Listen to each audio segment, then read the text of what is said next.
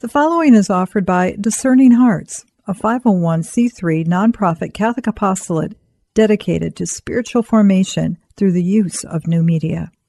To download this selection, or to browse hundreds of other programs, or to contribute to our mission with a charitable donation which is fully tax deductible, visit our website at discerninghearts.com.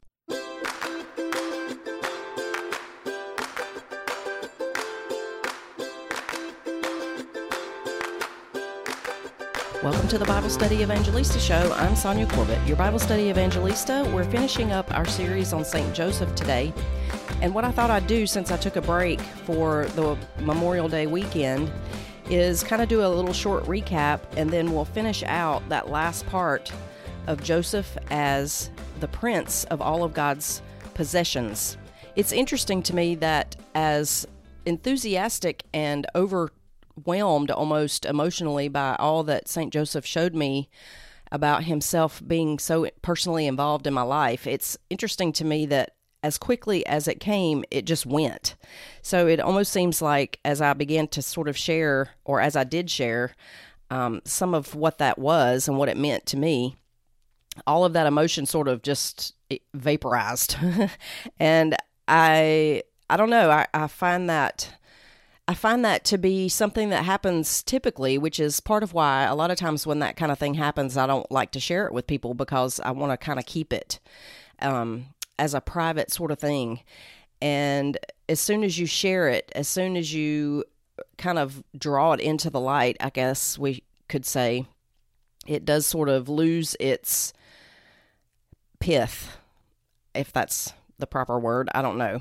But I'm not I'm not sad that I shared it with you because I, I, think that that's something that Joseph wants us to know about him is that he is very involved in our lives when we, especially when we draw him in. But for me, what was so surprising was that he had always been so involved and I just hadn't known it. And so he seems to be stepping into the light in the church in a way that hasn't happened before. And in the days of, of, Christ, when he was actually alive, that would have been because Jesus didn't want to confuse people when he talked about his father. When he's when he said, "My father," I I look to see where my father is working and I join him there. If he had been talking about Joseph, if Joseph had been present, then it would have been confusing. People would have thought he was talking about Joseph, Saint Joseph, his foster father, when the whole time he was speaking of his heavenly father. And so that's probably part of why Saint Joseph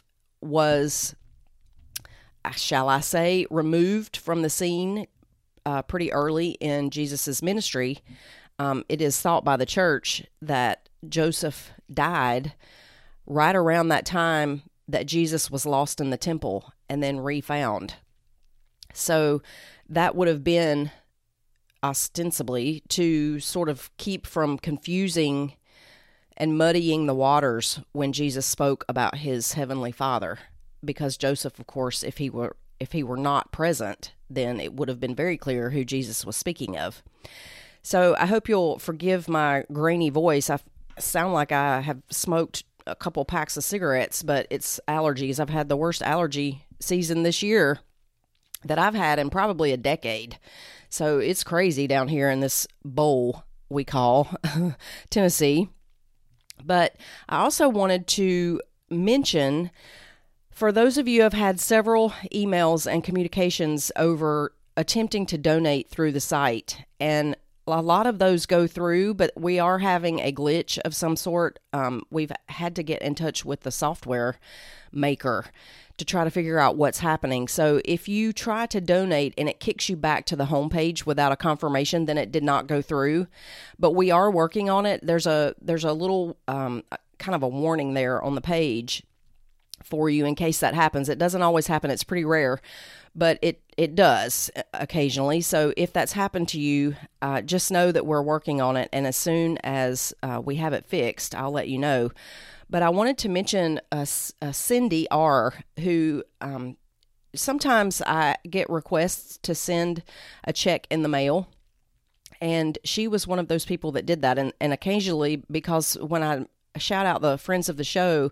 I'm using the donation software to kind of go by where I left off last. Um, she was not included in that. She had sent me a letter and I forgot to add her. I think I did actually list her as Cynthia R, but I wanted to to shout her out. And I just want to thank you again, all of you friends of the show who are indefatigable in supporting me. I appreciate it so much, especially this past year with COVID. It has helped me. It has really kept us afloat. I'll be perfectly honest. So, thank you for your determination to support my ministry. A couple of you have have just kind of hung in there with me as we've been trying to figure out this this issue, and I just appreciate you so much.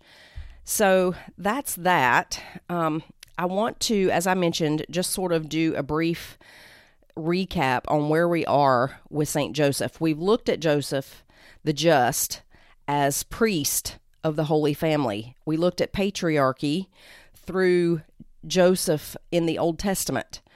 And today it's interesting. I'll be doing a live presentation with a virtual Catholic conference on the Eucharist. We're doing a um, an online Corpus Christi conference, and my talk today, my live talk, is on the types and antitypes of the Eucharist in the Scriptures, which is actually one of my favorite ways to